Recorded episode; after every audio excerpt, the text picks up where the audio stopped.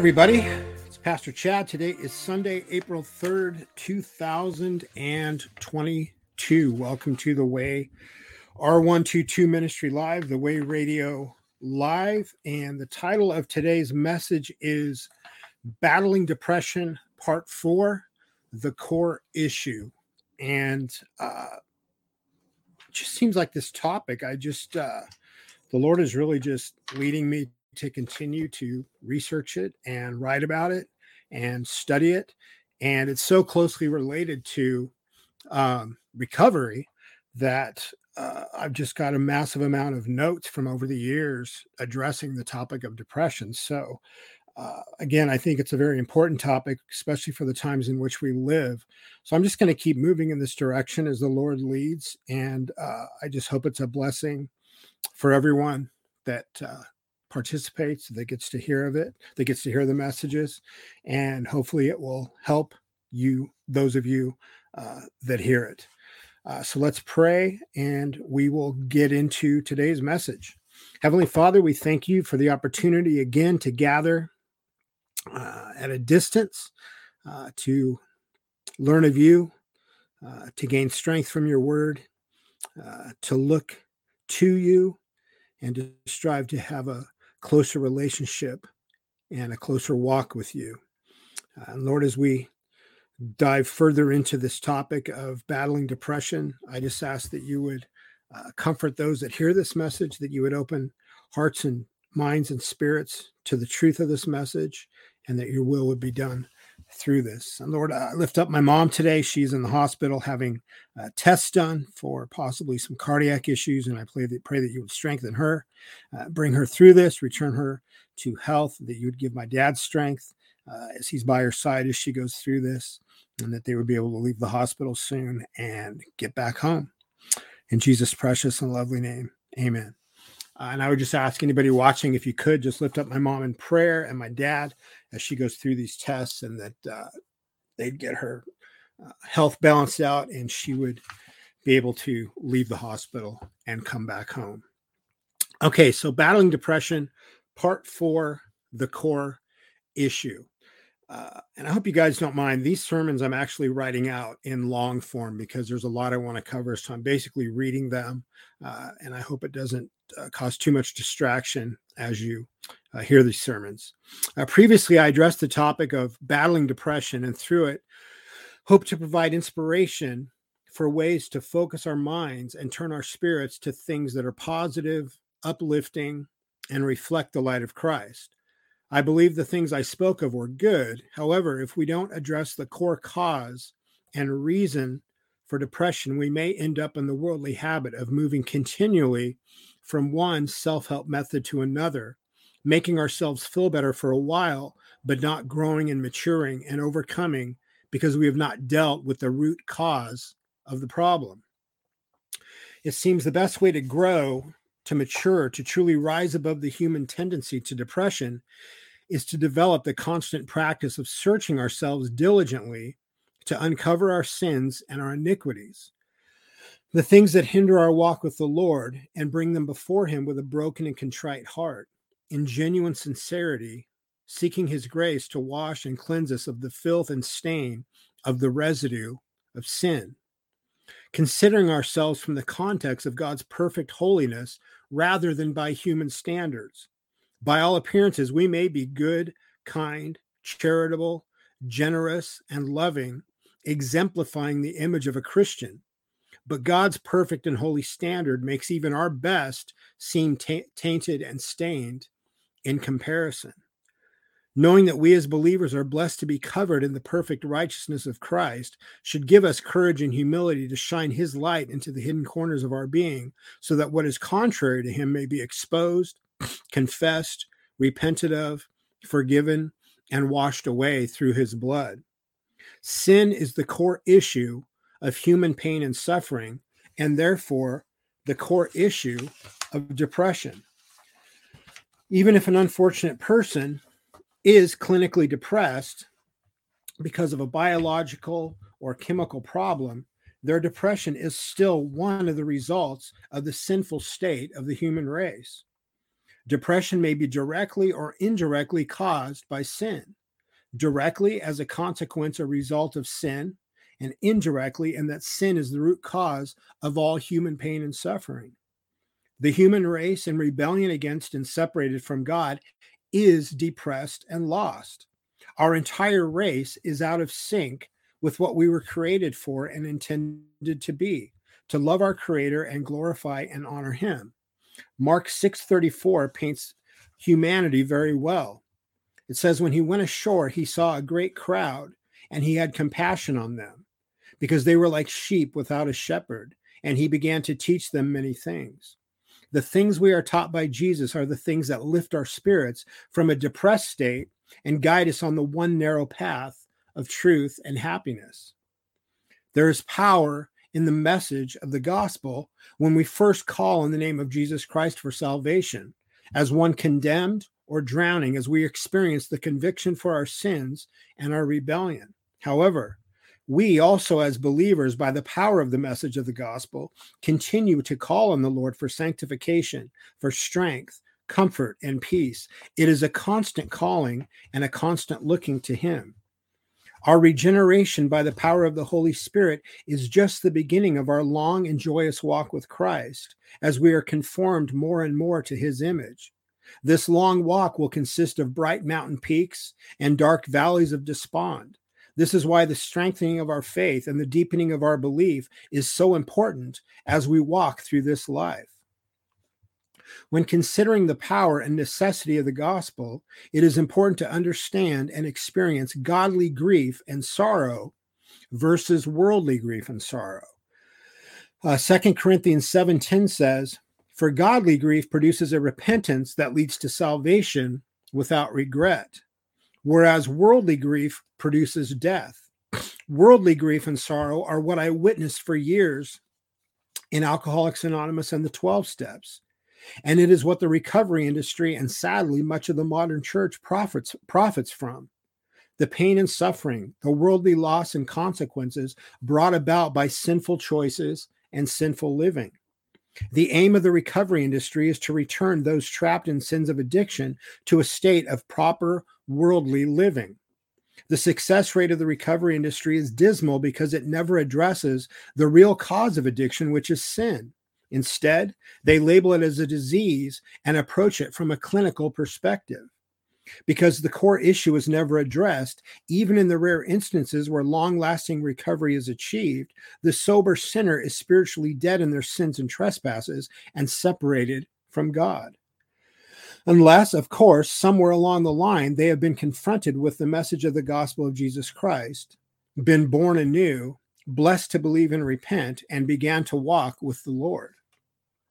Most of the modern church is attracting people with the carrot of overcoming worldly grief if they join the movement, rather than the message of the gospel, which brings sinners to their knees through conviction of sin, and then to their feet as they are born again, believe, repent, and begin a faithful walk with Christ. Lost sinners are promised that their lives will be prosperous and happy, all their infirmities will be overcome, and the world will be theirs if they just have enough faith. However, because the gospel is absent, the misled place their faith in the movement they have joined rather than Christ, who can only be found through the gospel. And they continue down the long slide into destruction in ignorance and lies. They sought and were promised they would overcome worldly grief. And as 2 Corinthians 7:10 says, worldly grief produces death. This leads us to consider the important issue of medicating to treat depression. I admit that I am biased against medication for most psychological issues, and this bias arises from my own experiences of being medicated for bipolar and ADHD conditions that I was diagnosed with many years ago. For me, the medications quickly did far more harm than the symptoms they were meant to address had done. So I ended up flushing them all down the toilet. And it was then that the Lord began to open my eyes to the truth of the gospel and to draw me to Him. He worked those terrible experiences for my good. Romans 8 28. Also, through the Recovery Reformation Ministry, I've met people who have been on psych meds for years and suffer from the long term effects, worse off than when they started. So, yes, I am biased against medications to address psychological issues. However, I am not a psychologist or a psychiatrist, and I approach these issues from a purely spiritual angle. Also, I do not judge someone because they have made the decision to treat psychological issues with medication after being advised to do so by a medical professional. Each person must make their own choices when dealing with their own issues, and I hope believers would do so prayerfully. With the above in mind, I don't believe anyone would disagree that, at least here in America, psychological diagnoses and labels are placed on people far too often, and psych meds are overprescribed. Sadly, like so much else that is wrong in this world, the problem largely arises from massive profit margins for the pharmaceutical industry, but that is a topic for another time. What I want to consider here is the potential danger from a purely spiritual perspective of medicating when depression and sorrow have arisen from the conviction brought about through the message of the gospel by the power of the Holy Spirit. Think about the dark side's viewpoint here. Wouldn't it make sense if Satan sees a lost sinner hearing the message of the gospel, having her eyes open to behold the holiness of God, and at the same time the terrible filth of her sins, brought to her knees in conviction as that truth sets in and burdens her spirit, to quickly numb her up and give her a false sense that she is perfectly fine, just suffering from a malady, and as long as she takes her meds, she'll feel fine? Now, obviously, if the Lord is bringing that lost sheep to him, there's no way Satan is going to stop it. But the point is that there are times when human beings are supposed to experience grief and sorrow and depression. That is part of what it is to be human. And when we're faced with the great dilemma of our sinful state and being eternally separated from God because of it, with no way by our own power or resources to be reconciled to God, that is a very depressing situation. But it is a situation that leads to Calvary and must not be avoided. I'm going to step away from what I wrote here and eh, just provide another example. I heard about a a woman who her her spouse had died, her husband had died, and shortly after that, she'd gone to her doctor just for a regular checkup or whatever. She was not her normal self. She was going through a time of grieving. She was depressed because she'd lost her husband, and the doctor asked her what was wrong. And she said, You know, my husband just died. I'm really, I'm grieving. I'm upset about it. And he said, Well, do you want me to give you something to make you feel better? And she said, No, this is what I have to go through. I'm grieving, but it helps paint the point of what I'm trying to make here. There are times when we have to go through these things, and that's what helps us grow and mature as people and as Christian believers. Uh, Acts 2 36 through 40 says, Let all the house of Israel therefore know for certain that God has made him both Lord and Christ, this Jesus whom you crucified. Now, when they heard this, they were cut to the heart and said to Peter and the rest of the apostles, Brothers, what shall we do? And Peter said to them, Repent and be baptized, every one of you, in the name of Jesus Christ, for the forgiveness of your sins, and you will receive the gift of the Holy Spirit. For the promise is for you and for your children and for all who are far off, everyone whom the Lord our God calls to himself. And with many other words, he bore witness and continued to exhort them, saying, Save yourselves from this crooked generation. Peter preached the gospel, and those who heard were cut to the heart. They were so distressed at the condition they found themselves in that all they could say was, What shall we do? We are unfamiliar with such responses these days because the gospel is mostly, mostly neglected or ignored. But the fact of the matter is that the message of the gospel first convicts and then it saves. You have to know your condition and circumstances, or else why would you ever look to Christ for saving? You have to understand that you need to be saved, and that is not a fun experience. When someone is sick, is it more effective to treat the symptoms or to treat the disease? Is it more effective to tell someone what they want to hear or what they need to hear? Is it wiser to try to find ways to convince ourselves we are okay or to examine ourselves to find the cause of the problem? Is it better to cover up depression with a medically induced sense of well being or to open ourselves up to the Lord in prayer, placing our burdens on His shoulders and looking to Him for relief from what presses us down?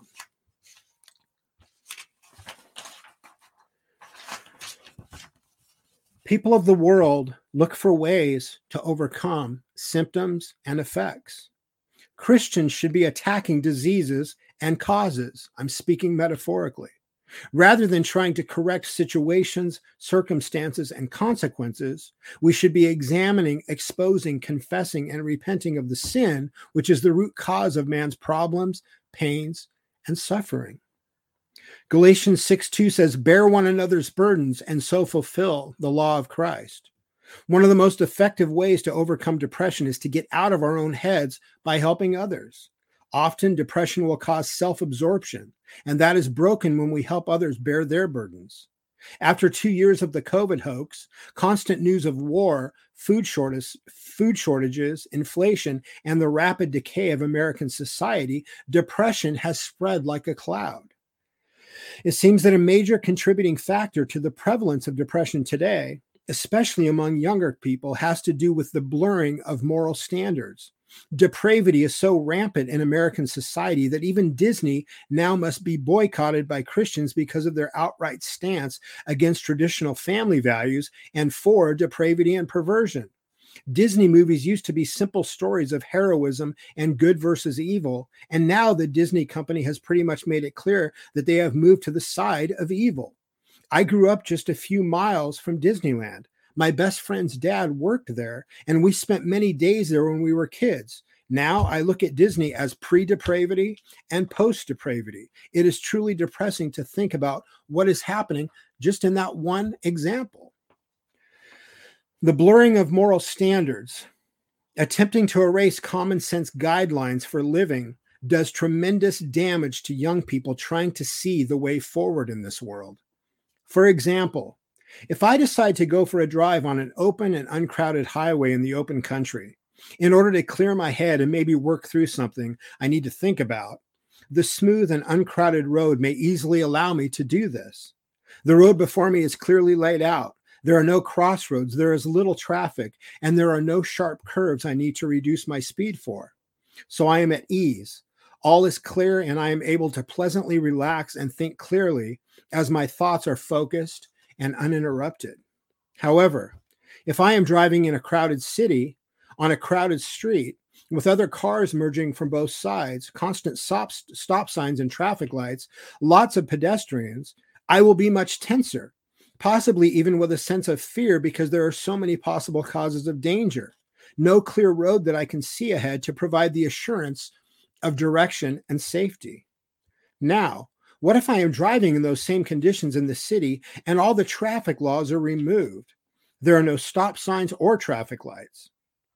Everyone on the road can drive in any way they want without having to face any penalty or consequences for the damages their uninhibited driving might cause my condition would be very tense, fearful, uncertain, angry, and probably depressed.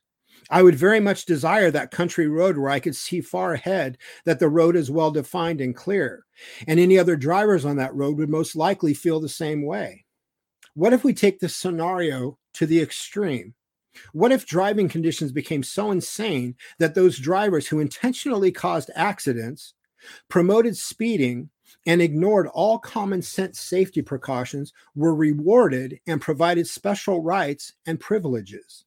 And any drivers who spoke out against the insanity and disregard for caution and safety were vilified, attacked, and threatened. How might that affect my mental state while driving in such a crazy place?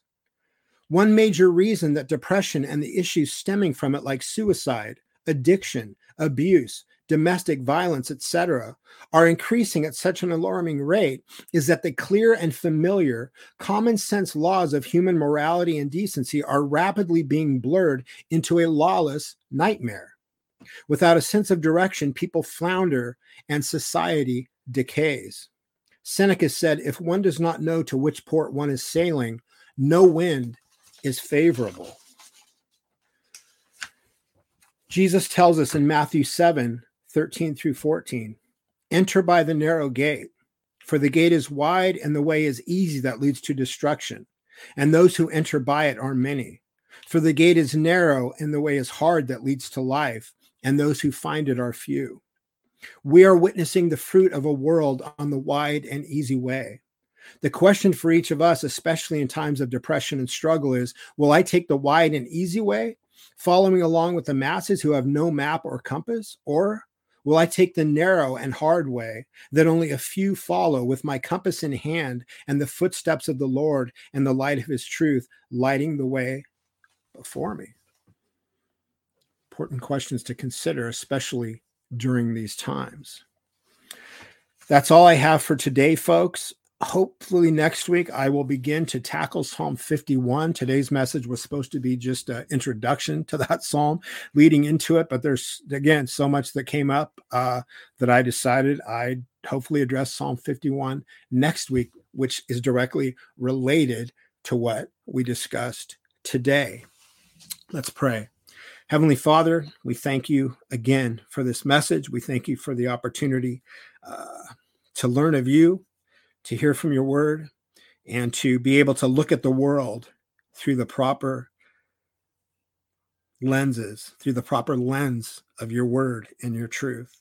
And Lord, I ask that in the coming week you would uh, open our eyes and our spirits and our souls more to the truth of the gospel, that you would provide opportunities uh, for us to share the gospel with others, that you would lift the spirits of those that are suffering in depression, that you would uh, provide opportunities for us to help those that are suffering in it, and that we would uh, shine brightly with your light in the midst of this dark and crooked generation. And we just thank you and praise you in Jesus' name. Amen. All right, you guys, if you get a ch- chance, please visit elephantwalk.net. Uh, we've got a lot of changes coming to our business soon. I'll share those with you in the next couple of weeks. Uh, some new projects taking place. Um, it's been very difficult to do business in light of world events. So we've had to make some changes, but I believe the Lord will work it all out for the best. Um, if you get a chance, please visit our website at thewayr122.org. Uh, every sermon is published as a podcast the following week, and you can find the podcast at christianpodcastcommunity.org. Just search for The Way Radio in the search field. You can find us on Rumble, The Way R122. We usually have the sermons from Sunday uploaded, usually by Tuesday at the latest. And if you could, please consider donating the, to the ministry. And you can do that again by visiting our website at The Way, the letter R122.org. G. All right. Thank you so much for listening. We will we will be back here next week, God willing. Same time, same place. God bless you guys. Take care.